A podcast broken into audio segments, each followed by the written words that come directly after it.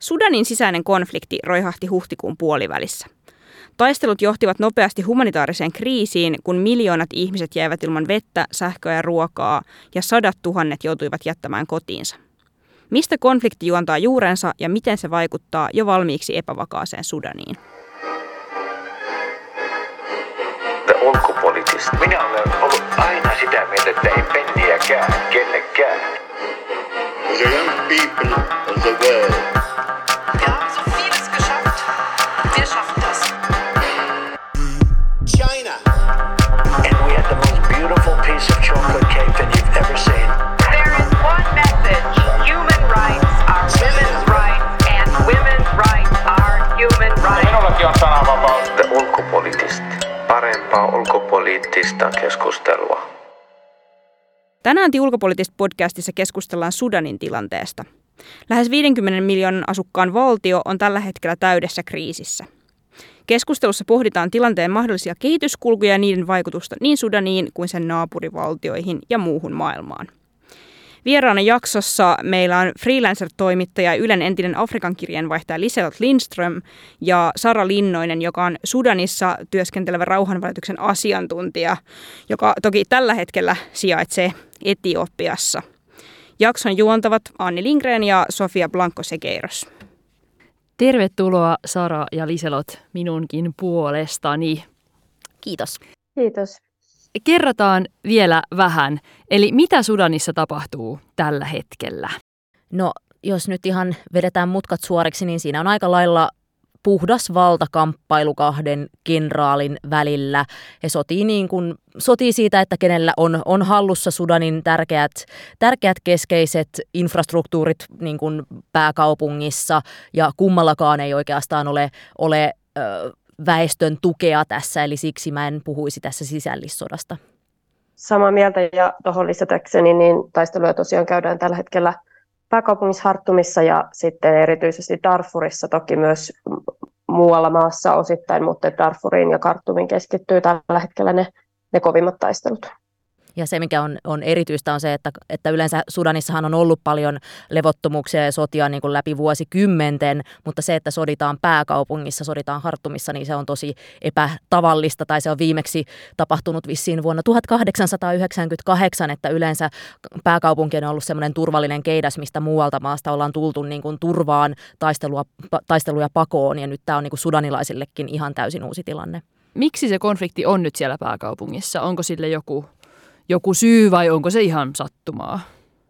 Nyt viimeisin eskaloituminen ja niin kuin lähes täysimittaisen sodan käynnistyminen Khartoumissa niin juontaa osittain tähän Sudanin poliittisen transitioprosessiin, joka oli tarkoitus saada päätökseen Sudanissa tuossa huhtikuun alussa, jolloin oli tarkoitus allekirjoittaa tämmöinen poliittinen sopimus siviilihallintoon siirtymästä, ja osana tätä oli tarkoituksena sulauttaa nämä Sudanin kansallinen armeija ja nämä paramilitaarijoukot RSF yhdeksi armeijaksi, ja tämä nousi yhdeksi näistä pääkiistakapuloista niin kuin näiden kahden armeijan välillä, ja tässä oli jo pitkään ennen tämän konfliktin puhkeamista niin molemmin puolista varustautumista nähtävissä Sudanissa, kunnes sitten tilanne eskaloituu silloin huhtikuun puolessa välissä niin aseelliseksi konfliktiksi. Hyvin eritelty. Onko vielä jotain teille jommallakummalla näkemystä, että miksi tämä konflikti puhkesi juuri nyt? Oliko se vaan, että tämän poliittisen prosessin loppuun saaminen oli jotenkin otollinen aika, tai että juuri se niin kuin aiheutti tämän konfliktin syttymisen, vai onko siinä jotain muitakin tekijöitä, että mistä tämä nykytilanne juontuu? No onhan se just tämä niin kuin se, missä aikataulussa sulautetaan nämä RSF-joukot armeijaan. Se oli nyt se, joka aiheutti tämän, ja tässä oli kevään aikana tai kevättalven aikana useita semmoisia tilanteita, missä tämä olisi jo voinut puhjeta, mutta sitten päästiin vielä sopimukseen. Mutta toisaalta yksi selkeä syyhän on se, että ei näillä kummallakaan ollutkaan loppujen lopuksi hirveän paljon intressiä sitten antaa Sudanin siirtyä siviilihallintoon, että jos katsotaan, no käydään varmaan vielä läpi niin kuin taustat tästä kansannoususta tähän päivään asti, mutta onhan ne tässä vuosien varrella näyttänyt, että heitä kiinnostaa valta eikä niinkään vallan jakaminen tai siirtäminen siviilihallinnolle. Ehdottomasti, ja tosiaan niin kuin myös niin kuin poliittisia ja taloudellisia syitä vahvasti taustalla. Ja toki tässä niin kuin ennen kuin tämä armeijoiden yhteensulauttaminen nousi ikään kuin täksi, sanoisin lähes, että niin kuin tekosyyksi tavallaan näille osapuolille vetäytyy tästä prosessista, niin toki niin kuin molemminpuolista retoriikkaa käytiin jo siitä, että hiljalleen tämä niin kuin sopimus alkoi rakoilla, että Sudanin kansallisen armeijan johtaja Al-Burhan kävi tämmöisiä niin kuin samanaikaisia neuvotteluja muiden toimijoiden kanssa kuin tähän prosessiin sitoutuneiden toimijoiden kanssa ja ulkovaltojen fasilitoimana, jota sitten taas nämä puolisotilaalliset joukot RSF käytti niin kuin, tämän armeijan mustamaalaamiseksi ja sitten taas toisaalta yritti niin kuin pönkittää omaa asemansa tämmöisen niin kuin demokratian puolesta puhujana, että tässä oli myös semmoista niin kuin molemminpuolista rakoilua jo ennen tätä niin kuin turvallisuussektorin uudistusta ja armeijojen yhdistämistä koskevia kysymyksiä, jotka sitten nousi niin kuin nyt erityisesti pinnalle. Niin, ja yksi asia on just, että tämä Al-Burhan, joka on siis sen Sudanin tavallisen armeijan, tai miksi me kutsutaan sitä niin kuin kenraali, niin hän oli pikkuhiljaa palauttamassa ihmisiä, jotka oli ollut Omar al-Bashirin aikaan myös hallinnossa, eli tämmöisiä islamistisia poliitikkoja, ja tämä oli myös yksi asia, mistä Hemeti sitten ärsyyntyi, että ei halunnut sitä nähdä, niin sekin lisäsi sitä eri puraa näiden välillä. Joo, ja tosiaan nämä molemmat osapuolet ovat nyt tässä konfliktissa luvanneet esimerkiksi tulitaukoja, jolla saataisiin evakuoitua esimerkiksi länsimaalaisia tai muunmaalaisia ihmisiä maasta pois, suojattuja siviilejä, mutta yksikään näistä tulitauoista tähän mennessä ei ole pitänyt. Jos tarkastellaan tätä nykytilannetta, niin millainen mahdollisuus näiden kahden osapuolen välillä on dialogille? Kuvasitte aika eripuraisia porukoita, mutta miten näette tämän? Mä itse näen tällä hetkellä tosi vähän kannustimia kummallakaan osapuolella niin kuin mihinkään aitoon dialogiin. Niin kannustimet puuttuu siitä syystä, että nämä joukot on hyvin tasavahvoja niin kuin tässä konfliktissa, eli lähes sotilasmäärältään yhteneväisiä ja pystyneet molemmat pitämään asemiaan aika hyvin. Tällä hetkellä RSF, eli nämä paramilitaarijoukot, niin hallitsee toki niin kuin Länsi-Sudan ja Darfurin aluetta vahvasti, ja Hartumissa heillä on ikään kuin maantieteellisesti isompi osa kaupungista hallussa, mutta sitten Sudanin armeijalla sit taas on niin kuin ilmatukea, ja he on pystynyt ottaa tämmöisiä strategisia kohteita haltuunsa ja ikään kuin pilkkomaan näitä RSF:n niin kuin kuljetuslinjoja, joilla he pystyvät toimittamaan aseita ja ruokaa ja muuta sotilailleen, eli tavallaan se tilanne elää koko ajan, mutta se on edelleen hyvin tasaväkinen, mikä tarkoittaa sitä, että heillä ei ole mitään kannustinta pysäyttää sitä taistelua, koska se sallisi toiselle osapuolelle sitten niin kuin uudelleen varustautumisen ja joukkojen uudelleen asemoimisen ja tavallaan varastojen täydentämisen tällä hetkellä niin kuin tässä nykyisessä tilanteessa, niin ne dialogin mahdollisuudet on aika pienet. Just näin, että ne, niin kuin, siksi nämä tulitauot ei nimenomaan ole pitänyt, koska molemmat pelkää sitten, että toinen pääsee niin kuin lataamaan akkujaan ja niin kuin täyttämään varastojaan että siinä aikana, että nyt tällä hetkellä näyttää siltä, että molempia kiinnostaa lähinnä taistella, niin kuin ottaa se sotilaallinen voitto tässä. Joo, ja toi on kiinnostava, Sara, tuossa mainitsitkin ton hallitsemisen ja hallinnan.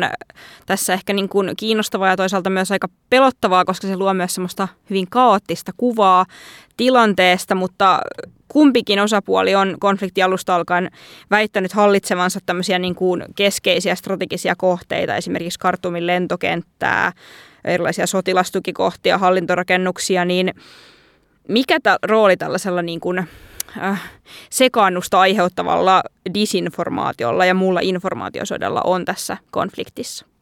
Varsinkin silloin ihan niin kuin ensimmäisen viikon aikana, niin sanotaan, mä seurasin silloin niin kuin kaikilta mahdollisilta kanavilta. Mulla oli ystäviä ja kollegoita siellä ja on toki edelleen, mutta että informaatiota tuli niin kuin monesta WhatsApp ja Twitter ja ties mistä kanavasta, ja se niin kuin, disinformaation määrä, joka silloin varsinkin alkuvaiheessa liikkui, niin oli ihan valtava. Osa siitä oli siis ihan tämmöistä, niin kuin, sanotaanko trollausta, että ei välttämättä niin kuin näiden sodan osapuolien levittämää disinformaatiota, mutta niin kuin kiersi kaiken maailman huhuja, että on saatu esimerkiksi niin kuin joku RSFn korkea niin kuin komentaja kiinni tai Hemetin veli on vangittu tai että Khartoumin kaduilla on leijonia yhtäkkiä, kun eläintarha on tuhottu ja eläimet on karannut, ihan siis kaikkea tämmöistä niin kuin, aika päätöntäkin, mutta sitten tähän niin kuin, näiden sodan osapuolien levittämään disinformaatioon ja infosotaan, niin ehkä tämmöinen niin kuin yleinen kaoottinen viestiminen on pikkasen vähentynyt, mutta että sitten se disinformaatio molemmin puolin ja tavallaan se, että yritetään kun mustamaalata toista osapuolta, eli erityisesti RSF on sitten käyttänyt tätä armeijaa vastaan tätä nimenomaan, mitä Liselott sanoi aikaisemmin, että heidän takanaan on näitä entisen islamistihallinnon tukijoita, niin he on niin kuin korostanut tätä elementtiä viestinnässään ja sitten toisaalta niin kuin RSFn toiminnasta on niin kuin levitetty valheellisia tietoja esimerkiksi niin kuin raiskauksista ja muista, jotka ei ole tapahtunut. Toki nyt on todennettuja raiskaustapauksia ja paljon on niin kuin ryöstelyä ja siviilien kidnappaamista ja kaikkea sitä tapahtuu, mutta että myös valheellista informaatiota on levitetty paljon. Että aika niin kuin perinteisestä sotapropagandastahan on kyse ja sitten myös nyt sä ehkä Sara osaat paremmin sanoa, että mikä on niin kuin internetin tilanne Sudanissa tällä hetkellä, mutta itse kun mä olin siellä 2019 ja internet oli täysin niin kuin katki, niin sehän oli myös silloin niin kuin Hemetin semmoinen tapa kontrolloida informaatiota, mitä menee ulos ja miten niin kuin ihmiset pystyy kommunikoimaan keskenään, että miltä se tilanne siellä nyt on, tiedätkö Sara? No itse asiassa yllättäen niin internetyhteydet on pysynyt kohtalaisesti, että varsinkin niin kuin ensimmäiset 2 viikkoa niin yhteydet oli aika hyvät. Nyt on muutamat niin kuin aina välillä joku internettiä tarjoavista toimijoista niin tippuu ja sitten joku muu toimii edelleen. Sitten riippuen vähän missä päin Sudania on, mutta Khartoumissa toistaiseksi niin kuin mä oon pystynyt pitämään yhteyttä mun kollegoihin ja ystäviin, ketkä on siellä tai muualla Sudanissa, niin lukuun ottamatta sit muutamia niin kuin pidempiä pausseja, jolloin yhteydet on mennyt katki. Et se toki myös sit niin kuin mahdollistaa tämän informaation leviämisen ja disinformaation leviämisen myös. Ja RSF on ottanut aika jo ennen tätä konfliktia niin aika PR-asenteen heidän niin kuin sosiaalisen median viestinnässä, että he niin kuin tosiaan niin kuin promoa itsestään tämmöistä demokratian puolesta puhujan kuvaa ja ihan tämmöistä niin kuin uskomatontakin, niin kuin, että miten he pystyy yrittämään kääntämään niin kuin siviilien tappamisen niin kuin omaksi edukseen sosiaalisessa mediassa. Sitten he myös käyttää mediaa siihen, että mustamaalataan siviilitoimijoita, jotka esimerkiksi näitä niin kuin tämmöisiä vastarintakomiteoita, jotka Sudanissa on ollut merkittäviä tämän niin kuin, vallankumouksen edistäjiä, siviilitoimijoita, jotka myös tällä hetkellä toimittaa elintärkeää apua siellä kaupungeissa, ja sekä sitten niin kuin lääkäreitä ja toimittajia ja muita, jotka on esimerkiksi lääkäreitä, jotka on hoitanut toisen osapuolen sotilaita, tai sitten toimittajia, jotka on raportoinut ihmisoikeusrikkomuksista, niin on pyritty mustamaalaamaan sosiaalisen median kanavilla. Voin vielä lisätä sen, että tuon RSF-joukkojen johtaja Hemeti, niin sehän on laittanut niin kuin miljoonia euroja siihen, että on niin kuin pyrkinyt luomaan itsestään niin kuin uutta semmoista imagoa, että hän on perinteinen niin kuin sotaherra periaatteessa, mutta hän on käyttänyt niin kuin ranskalaista semmoista mediafirmaa niin kuin, vähän niin kuin parantamaan omaa imagoaan ja niin kuin tähän on laitettu tosi paljon rahaa ja se varmaan näkyy nyt myös niin kuin tässä RSF-joukkojen somestrategiassa. Okei. Tuo on mielenkiintoista, koska säkin tuossa just äsken viittasit tavallaan, että niin kuin suuri osa tästä niin kuin disinformaatiosta on sellaista perinteistä sotapropagandaa ja sitten toisaalta puhuitte jo aiemmin siitä, että kun sota Sudanissa ja konflikti Sudanissa ei ole valitettavasti mikään ihan uusi asia, niin miten tavallisia nämä tämänhetkiset keinot teidän mielestä ylipäänsä on Sudanissa tai osasitteko odottaa tämän tyylistä konfliktia? niin kuin NS-somesodasta, niin sehän on vähän semmoinen ilmiö, mikä on nostanut päätään Afrikassa viime vuosina, että käytetään yhä enemmän, koska internet on yleistynyt niin paljon ja niin kuin ihmisillä on pääsy nettiin, niin toisaalta käytetään niin kuin nettiä just silleen, että suljetaan silloin, kun vaikka vaalien aikana, kun ei haluta, että ihmiset pääsee kommunikoimaan, mutta sitten toisaalta, että käytetään myös nettiä just disinformaation levittämiseen ja se on osa niin kuin sitä sodankäyntiä ja sitähän me nähtiin myös paljon Tigrain sodassa Pohjois-Etiopiassa, että siellä niin kuin oli tosi paljon trolleja ja oli tosi paljon, niin kuin, että käytettiin Twitteriä ja hashtageja silleen levittämään tietoa ja pönkittämään niin kuin omaa agendaa ja omaa näkemystään sodasta. Niin toisaalta tässä on sitten myös se toinen puoli, että niin kuin sosiaalinen media ja muut kanavat on ollut ihan niin kuin valtavassa roolissa siinä, että miten ihmiset on pystynyt niin kuin jakamaan tietoa esimerkiksi turvallisista niin kuin reiteistä pois, harttumista erityisesti niin kuin näistä pahimmilta alueilta, turvallisista keinoista lähteä Sudanista esimerkiksi Egyptin tai Etiopian rajalle ja organisoinut siis kaikkea niin kuin apua ja lääkkeitä ja ihan kaikkea mahdollista niin kuin somekanavien kautta kadonneita ihmisiä on jäljitetty sitä kautta ja näin poispäin, että siinä on toki myös niin kuin hyviä puolia. Kuuntelet The Ulkopoliittista podcastia aiheena Sudan ja Sudanin konflikti. Vieraana meillä on Sara Linnoinen ja Liselott Lindström. Tällä hetkellä on aihetta pelätä, että Sudanin sota johtaa pakolaiskriisiin. Mitä se tarkoittaa ympäröiville valtioille, Sudanille, että jopa 800 000 sudanilaista saattaa joutua pakenemaan maasta? Sudanin sisällähän on siis ollut jo sisäisesti niin kuin valtava pakolaiskriisi ennen tätä, että siellä on maassa jo ennestään niin kuin noin 1 miljoona pakolaista muualta ja sitten yli 3 miljoonaa maan sisäistä pakolaista. Ja nyt arvioidaan, että noin 800 000 pakolaista tämän konfliktin, sisäistä pakolaista tämän konfliktin tuloksena on jo joutunut pakenemaan kodeistaan ja noin 200 000 paennut maasta, joista suurin osa tällä hetkellä Egyptiin, Tšadiin ja Etelä-Sudaniin, mutta sitten myös tänne Etiopian ja sitten Keski-Afrikan tasavaltaan. Ja toki niin kuin kun konflikti jatkuu, niin oletettavasti tämä niin kuin ihmiset, jotka lähtee, niin määrä kasvaa. Toisaalta niin kuin on hyvä pitää mielessä, että suurin osa esimerkiksi Khartoumin niin kuin miljoonista asukkaista niin on edelleen siellä, eikä heillä ole mitään mahdollisuutta paeta maasta välttämättä edes maan sisäisesti. Et edelleen niin kuin verrattuna niin kuin koko maan populaatiot, niin puhutaan kuitenkin niin kuin kohtuu pienistä määristä siinä mielessä. Ja tosiaan niin kuin iso osa siviileistä edelleen on siellä kaupungeissa.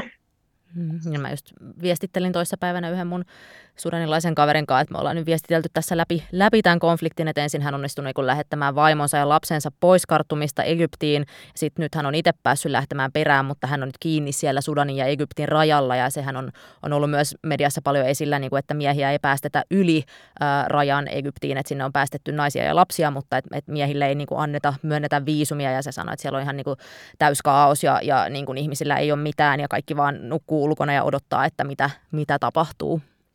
Miksei miehiä päästetä läpi? No mä oon ymmärtänyt näin, että se on niin kuin Egypti, joka ei myönnä viisumeja sudanilaisille miehille. Joo, aivan.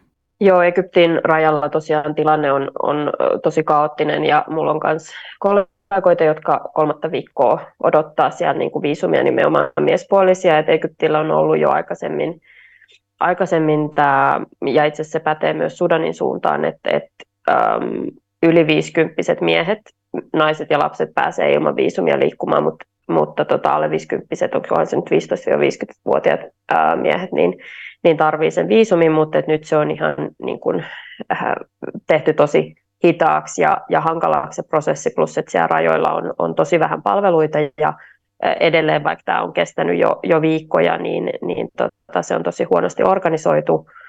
Näyttää lähes siltä, että se tehdään niin kuin mahdollisimman niin kuin hankalaksi ihmisille, jotta enemmän ihmisiä ei vyöryisi sinne rajalle.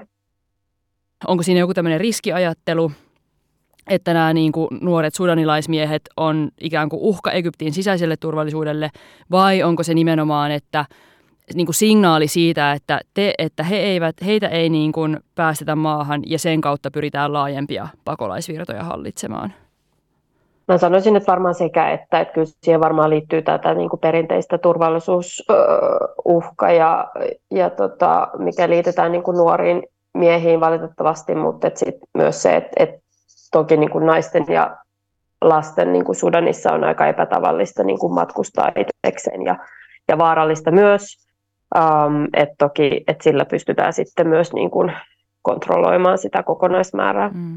Ja täytyy muistaa, että onhan niin kuin, kun yhtäkkiä tulee tosi paljon ihmisiä rajojen yli, onhan se valtava haaste näille naapurimaille, että miten järjestää just majapaikkoja, ruokaa, vettä, hygienia-asiat ja kaikki tämmöiset. Ja jos mietitään, että siinä on Etelä-Sudan, joka itse on niin kuin edelleen aika lailla konfliktissa, ja Chad, joka on myös nähnyt paljon poliittista turbulenssia viime aikoina, Keski-Afrikan tasavalta, joka on pitkään ollut kaauksessa, että heillä on tosi vähän resursseja järjestää yhtään mitään näille pakolaisille. No entä millä muilla tavoilla tämä Sudanin konflikti heijastuu näihin naapurivaltioihin muuten kuin pakolaisten osalta tai pakolaisten lisäksi? No jos aloitetaan siitä Egyptistä, niin tämähän on niin kuin Egyptille äärimmäisen hankala tilanne, että eihän ne millään tavalla toivo, että sodittaisi tällä mittakaavalla omassa naapurivaltiossa. Egypti on nyt lähinnä korostanut sitä, että nyt pitää saada sotiminen loppumaan ja niin kuin yrittänyt rauhoitella molempia osapuolia, mutta Egypti on ainakin aiemmin aika lailla tukenut Al-Burhania, eli Sudanin perinteisen armeijan kenraalia ihan siitäkin syystä, että ei ole Egyptin edun mukaista, että yhtäkkiä paramilitaarijoukko sais vallan Sudanissa. Ja sitten toisaalta, jos mietitään Egyptin omaa tilannetta, niin siellähän nähtiin myös kansannousu ja sen jälkeen demokraattisista vaaleissa valittu presidentti, jota syrjäytettiin ja tilalle tuli kenraali, että siinä mielessä niin kuin heille olisi ehkä semmoinen niin kuin suotuisa tilanne, että Sudanissa ei ole liian demokraattista, ja sama asia koskee niin kuin just näitä Persianlahden maita, että heitäkään ei kiinnosta niin kuin, ei kiinnosta laajamittainen sota, mutta ei myöskään kiinnosta, että Sudanissa tulee niin kuin demokraattinen siviilihallintovaltaan.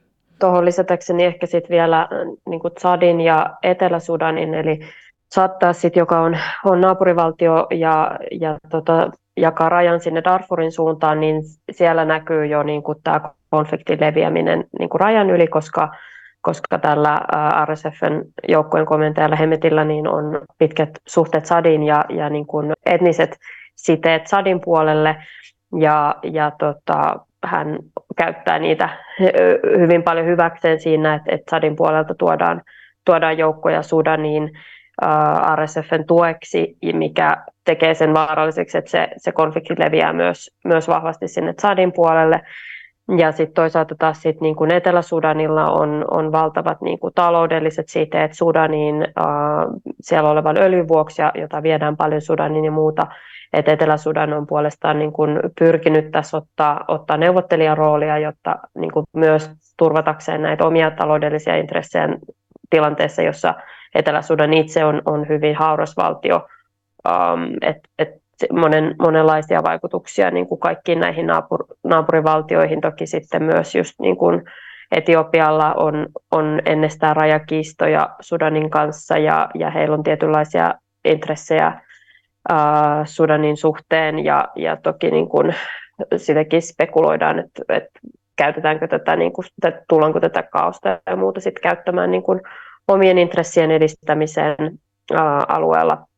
Niin on tärkeää muistaa niin just se, että Sudanhan on niin tosi strategisesti niin hyvässä paikassa niin sanotusti siinä Punaisen meren niin rannalla, että sehän tarkoittaa sitä, että tosi monella ympärillä olevalla tekijällä on kiinnostusta siitä, mitä Sudanissa tapahtuu ja miten sitä maata johdetaan, että etenkin just Persianlahden maat on kasvattanut vaikutusvaltaansa siellä ihan huimasti viimeisten 20 vuoden aikana, että silloin kun tuli Sudanin ja Etelä-Sudanin Sudanin rauha ja sitten, joka sitten lopuksi johti siihen, että Etelä-Sudan itsenäistyi, niin silloin Yhdysvallat oli iso tekijä niin kuin siinä rauhan tekemisessä, mutta nyt niin kuin Yhdysvaltojen rooli on pienentynyt tosi paljon ja tilalle on tullut just Persianlahden maat, joilla on sitten toisaalta hyviä suhteita näihin molempiin kenraaleihin, mikä saattaa olla ihan hyvä asia, että sitten niin kuin ne ei sitten lähde tukemaan jompaa kumpaa sotilaallisesti välttämättä. Pekka Haavisto on puolestaan todennut, että pakolaiskriisi saattaa heijastua myös Välimeren alueelle. Niin kuinka kauaskantoiset seuraukset tavallaan maantieteellisesti, ihan niin kuin konkreettisesti tällä tilanteella voi teidän mielestä olla? Että miksi tämä konflikti on olennainen myös lännelle, jos kysyy aina tämän niin kuin banaalin kysymyksen, mitä vaikutuksia tällä on Suomelle? Mä ehkä sanoisin, että ennemmin kuin tämän niin kuin mahdollisen pakolaisvirran vuoksi, niin länsimaiden tulisi niin kuin kiinnittää huomiota tähän sen takia, että myös länsivallat on ollut niin kuin osana tätä soppaa ja tekemässä tätä poliittista sopimusta Sudanissa, joka puskettiin niin kuin nopealla aikataululla ja niin kuin tämmöisistä hälytysmerkeistä niin huolimatta niin kuin yritettiin sitä runnoa läpi. Tavallaan kaikilla on ollut näppinsä pelissä ja siksi tästä on niin kuin paljon opittavaa ja toivon mukaan niin kuin kansainvälinen yhteisö oppii tästä jotain liittyen niin kuin tähän niin kuin Välimereen ja niin kuin pakolaistilanteeseen, niin joka ikinen sudanilainen, jolle mä oon puhunut, niin on sanonut, että he ei missään nimessä aio rekisteröityä pakolaisiksi, jos he pystyvät ylittämään rajan, että heillä on vaadittavat dokumentit, että he pystyvät ylittämään rajan ja että he aikoo palata heti, kun on mahdollista. Et sudanilaiset on tosi ylpeitä kanssa, heillä on pitkä historia konflikteista ja on ikään kuin tottunut pärjäämään. Et mun niin kuin henkilökohtainen näkemys on se, että niin kuin tästä pakolaisvirrasta ja sitä ei mun mielestä niin kuin tulisi niin kuin jotenkin liioitella tai että se ei musta ehkä niin kuin tässä ole se merkittävin uhkakuva. Toki mulla on aika henkilökohtainen suhde nyt Sudaniin ja sudanilaisiin, että ehkä se kumpuaa myös siitä. Niin, ja sitten toisaalta niinku just se, että länsimaat jotenkin aina menee semmoiseen hälytystilaan, että apua nyt tulee pakolaisvirtoja, niin sehän on semmoinen asia, mitä voidaan käyttää helposti sitten niinku painostaakseen länsimaita. Että sehän nähtiin myös Syyrian sodan aikana, miten Turkki onnistui saamaan niinku suotuisia sopimuksia EUn kanssa niinku pelottelemalla sillä, että päästetään pakolaisia. Ja jos vielä palataan vähän siihen, mitä Sara sanoi niinku siitä, että mitä on ollut EUn ja länsimaiden rooli siellä Sudanissa. Eli 2019 oli se vallankumous, jossa RSF-joukot ja Sudanin oma armeija auttoi siinä niin kuin syrjäyttämään 30 vuotta vallassa ollutta diktaattoria Omar al-Bashiria. Sen jälkeen tämä vallankumous oli, mä olin siellä sen aikana ja se oli niin kuin aivan uskomaton jotenkin kokemus, että se oli niinku semmoista karnevaalia ja niinku niin semmoista voimakasta uskoa ja toivoa parempaan tulevaisuuteen. No tämä usko ja toivo sitten sammutettiin tosi brutaalilla tavalla, kun RSF-joukot ampuivat yli 100 mielenosoittajaa ja sitten se oli niinku sen vallankumouksen loppu. Ja sen jälkeen mä kävin uudestaan Sudanissa ja silloin mä juttelin paljon niinku näitä just siviilihallinnon puolen ihmisten kanssa, jotka oli tosi pettyneitä siihen, että länsimaat oli painostanut heitä vallanjakosopimukseen näiden kenraalien kanssa, vaikka ne oli just osoittanut, että he jos ei saa niin kuin haluavat, niin ovat valmiita käyttämään aseellista voimaa.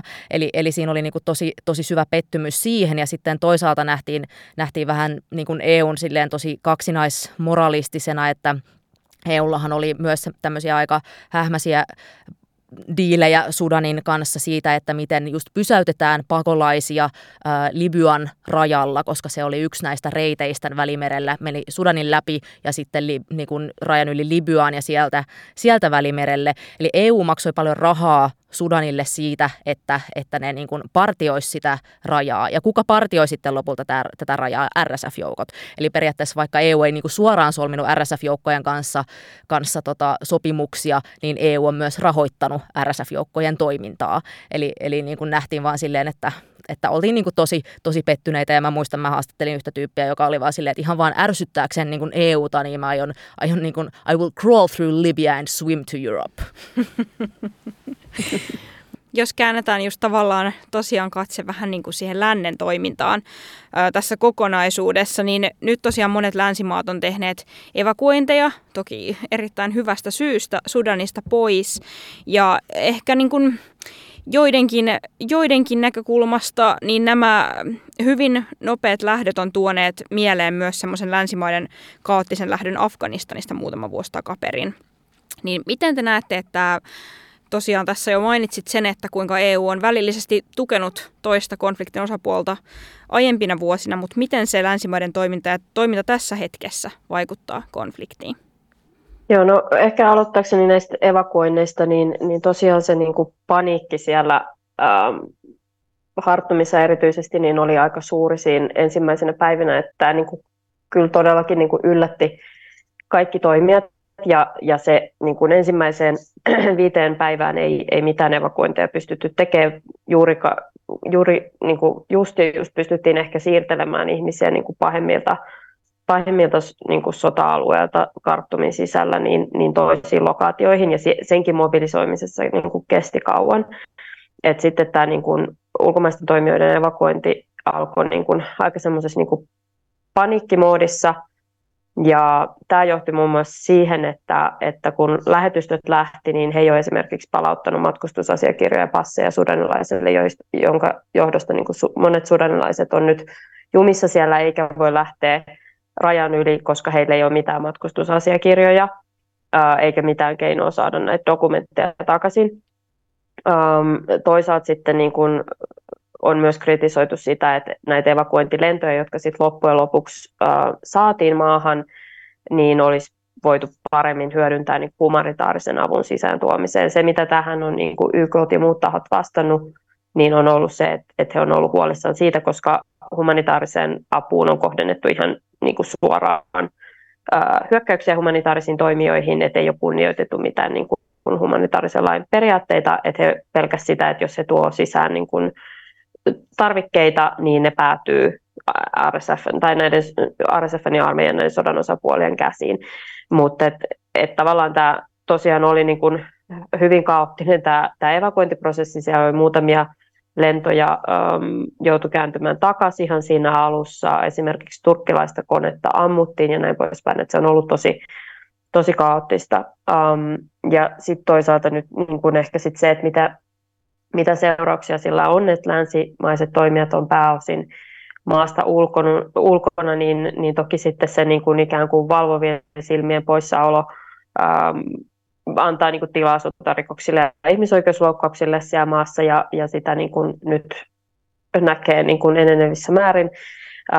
Ja sitten toki tämä niin kuin avun koordinoiminen on tosi vaikeaa ulkoa käsin, että muutamia toimijoita siellä tosiaan on kansainvälisiä järjestöjä, jotka tällä hetkellä pystyy niin kuin toimittamaan apua, mutta että se, että ollaan ulkopuolella, niin sit joudutaan nojautumaan näiden sodan osapuoliin ja heidän hyvään tahtoon ja suojeluun esimerkiksi humanitaarisen avun osalta, mikä sitten taas niin kuin legitimoi tavallaan näiden toimijoiden roolia osana niin kuin Sudanin hallintoa. Ja sitten toisaalta niin kuin se, mitä tuossa jo aikaisemmin mainittiin, niin tavallaan se länsimaiden mahdollinen poissaolo sit Sudanista niin antaa edelleen enemmän tilaa sit näille autoritaarisille naapurivaltioille, joilla on jo aika tiukka otte Sudanista. Länsimaiden lisäksi niin, toinen valtio, joka nyt Sudanissa rellestää vähän huolestuttavissa määrin, on Venäjä, jonka tämä Wagner-ryhmittymä on toiminut maassa jo 2010-luvun lopulta, ja nyt sitten tällaisen konfliktin tullen niin sen on analysoitu mahdollisesti tiukentavan sitten otettaan nyt tässä kriisiaikana. Millaisia etenemis- ja vaikutusmahdollisuuksia te uskotte, että Venäjällä on tällä hetkellä Sudanissa?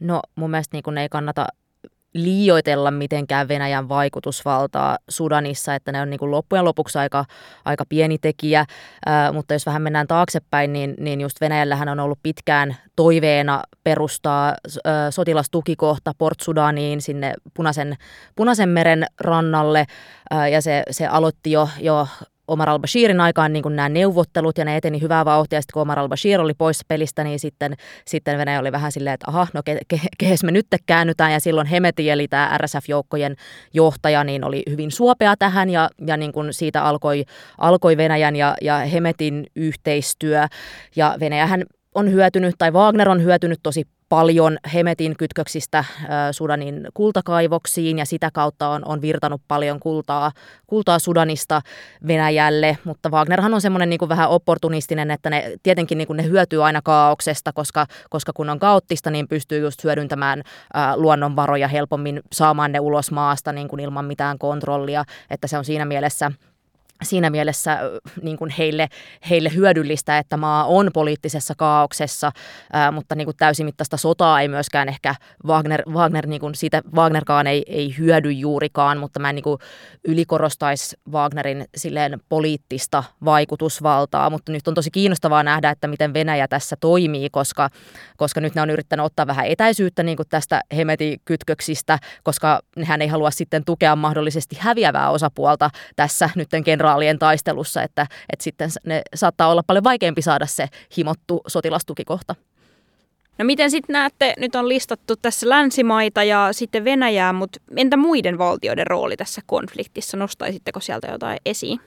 No mä ehkä nostaisin esiin sen aseellisen tuen uhkan, eli se mikä tästä niinku sodasta voi tehdä niinku vielä pidemmän ja verisemmän on se, että jos niinku ulkovallat sekaantuu aseellisesti mukaan, ja tätä toki jo niin kuin tapahtuu, että RSF:llä ja Hemetillä niin on kytkökset esimerkiksi just Libiaan ja Jemeniin, he on sotinut siellä, ja jo nähdään, että aseita niin kuin virtaa RSF:lle sieltä, ja sitten taas toki niin kuin armeijalla on vahva suhde Egyptiin, ja tavallaan tämä yksi konfliktin niin kuin puhkeamisen syistä, jota RSF käytti, oli se, että he syytti niin kuin tätä kansallista armeijaa siitä, että he on sallinut Egyptin niin kuin armeijan läsnäolon meroissa ja niin kuin Sudanin maaperällä, koska Sudanilla on taas sit niin kuin pitkä ja vaikea suhde Egyptiin, mutta se, että jos niin kuin aletaan aseellisesti tukemaan näitä osapuolia, niin se todennäköisesti niin kuin johtaa siihen, mitä on nähty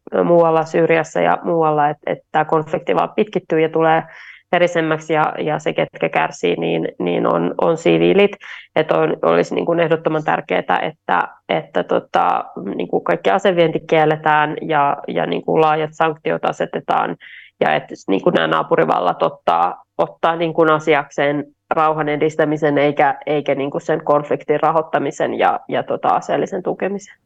Ja just niin kuin Libyassahan on tosi hankala tilanne, että siellä on se niin sanottu oikea hallitus, ja sitten on tämä Khalifa Haftarin niin kuin toinen hallitus, että se on vähän niin kuin jakautunut silleen viralliseen ja epäviralliseen hallitukseen, ja tämä just Khalifa Haftar niin kuin tukee Hemetiä ja RSF-joukkoja ja tekee myös yhteistyötä Wagnerin kanssa, että sieltä just on niin kuin tullut aseita RSF-joukoille. Sitten Hemeti on myös käynyt Eritreassa pienellä kosiskelumatkalla, ja mehän tiedetään, että Eritreakin on aiemmin sotkeutunut toisen maan sisäisiin asioihin, eli Etiopiassa käynyt siellä sotimassa, ja Eritrea on semmoinen maa, jolla nyt ei ole mitään kiinnostusta tai ei välitä yhtään siitä, että onko mitään asevientikieltoja tai mitään sellaista, että jos he vaan pystyy jollain tavalla asiasta hyötymään.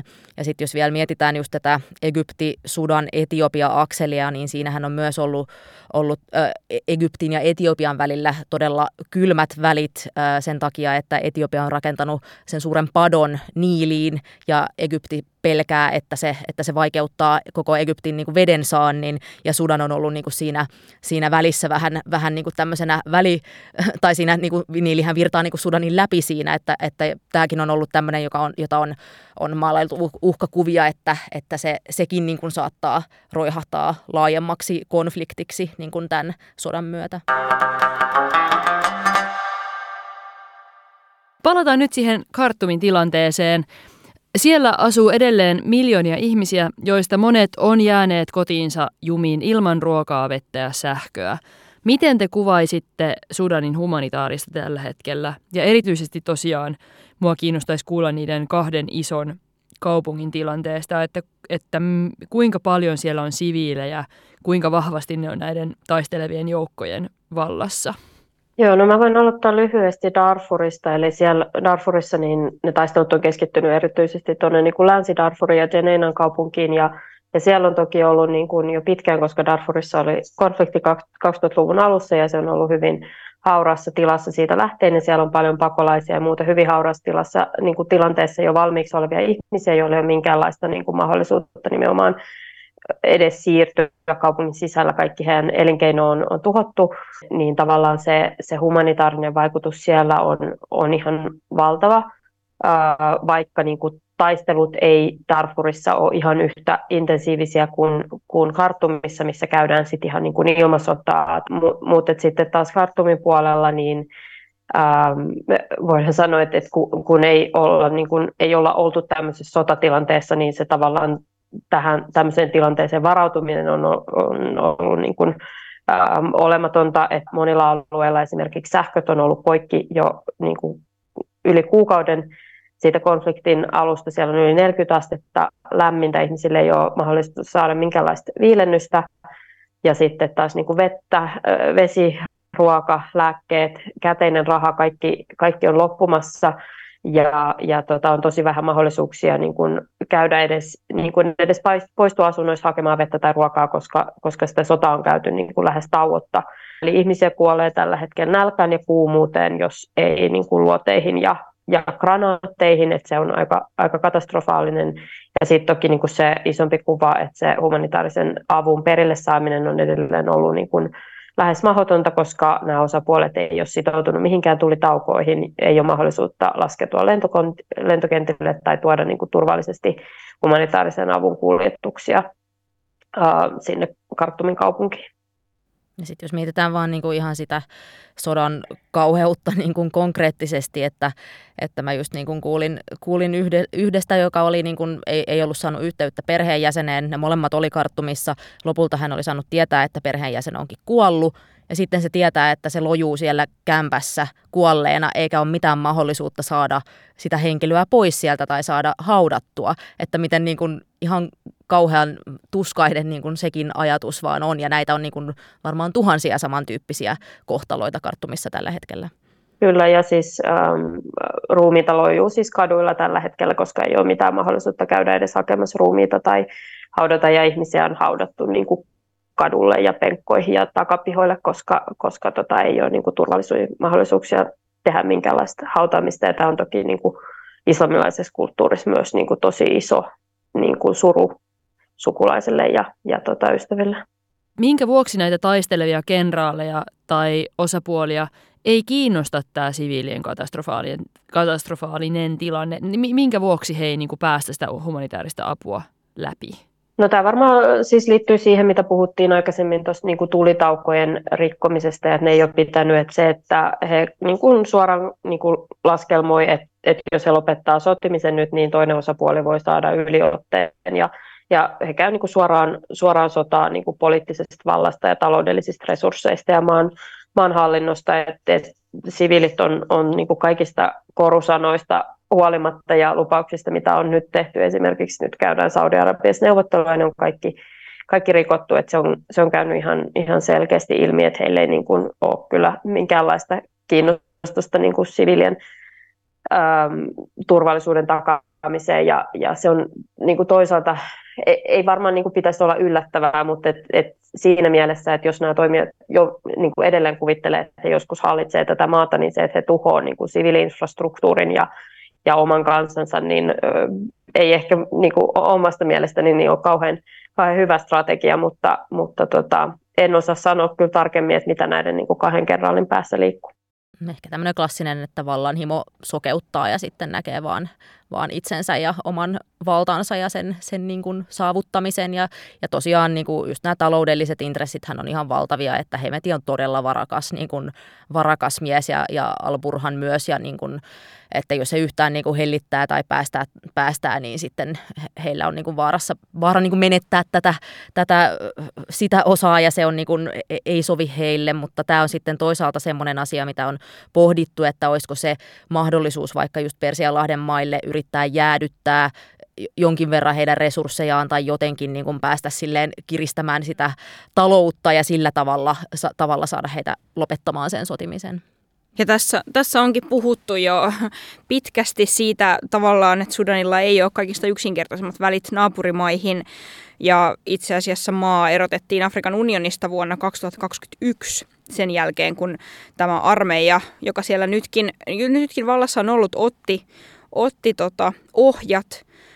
Millainen valmius ja halu te uskotte, että muilla Afrikan mailla on tällä hetkellä vähän niin kuin auttaa niitä maan siviilejä tässä nykytilanteessa? Jos puhutaan siviilien tukemisesta, niin mä näen, että se on ehkä nojautuu nyt enemmän niin kuin kansainvälisiin järjestöihin ja YK-järjestöihin ja muihin humanitaarisiin toimijoihin. Se, mitä me ei ehkä ole vielä hirveästi, tai mistä ei ole vielä hirveästi puhuttu ja varmaan tullaankin siihen, on nyt nämä niin kuin neuvottelut, joita käydään Saudi-Arabiassa. Ja tosiaan niin kuin tässä poliittisessa prosessissa, jota Sudanissa käytiin ennen tätä konfliktin puhkeamista, niin sitä johti YK, Afrikan unioni ja IGAD. Ja alun perin IGAD otti johdon tästä niin kuin jonkunnäköisten neuvottelujen koko kyhäämisestä. He nimitti silloin konfliktin alkupäivinä niin tämmöisen korkean tason delegaation, jossa oli mukana Djiboutin ja Etelä-Sudanin ja Kenian valtionpäämiehet. Ja he oli tarkoitus lähettää tämä delegaatio Sudaniin ja neuvottelemaan. He ei ole edes päässyt maahan. Ja nyt näissä neuvotteluissa, joita nyt käydään Saudi-Arabiassa, niin niitä tosiaan vetää Saudi-Arabia ja Yhdysvallat yhdessä, ja Afrikan unioni ja IGAD on ikään kuin puskettu aika lailla syrjään tästä prosessista. Ja osa syy siihen on se, että toki nämä niin kuin ympäröivillä valtioilla on historiallista niin kuin painolastia ja niin kuin poliittisia suhteita eri osapuoliin, että jotkut niin kuin pelaa molempien osapuolien kanssa ja sitten toiset taas nähdään nimenomaan toisen osapuolen tukijoina, että esimerkiksi Etelä-Sudan tarjoutui fasilitoimaan näitä neuvotteluja ja hyvin todennäköisesti siitä syystä, että Etelä-Sudan nähdään enemmän niin kuin tämän Sudanin kansallisen armeijan tukijana ja RSF ei suostuisi niin kuin Etelä-Sudanin fasilitoimana näihin neuvotteluihin.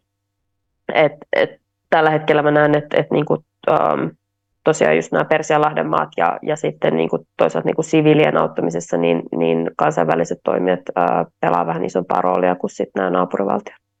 Niin, ja sitten just IGAD on ollut pitkään niin kuin tosi toimintakyvytön ja niin kuin heikko, ja sama ehkä vähän koskee Afrikan unionia, että ei sillä oikein ole ollut sitä poliittista ja niin kuin yhdistävää vaikutusvaltaa, mitä siltä niin kuin toivottiin aiemmin, että se on niin kuin tosi, viime vuosina ollut tosi vaikeaa niin kuin löytää sellaista, että niin kuin Afrikan unionilla olisi luottamusta eri Afrikan maissa, ja se on, niin kuin, on tietenkin ongelma tässä niin kuin konfliktissa, ja sitten toisaalta, niin kuin jos nyt tulee hirveästi eri toimijoita ja yrittää neuvotella, niin sitten tulee vähän ruuhkaakin siinä, että ketä kuunnellaan ja miten, että nyt on just niin kuin Sara tuossa sanoi, niin on Saudi-Arabia ja Yhdysvallat ja sitten myös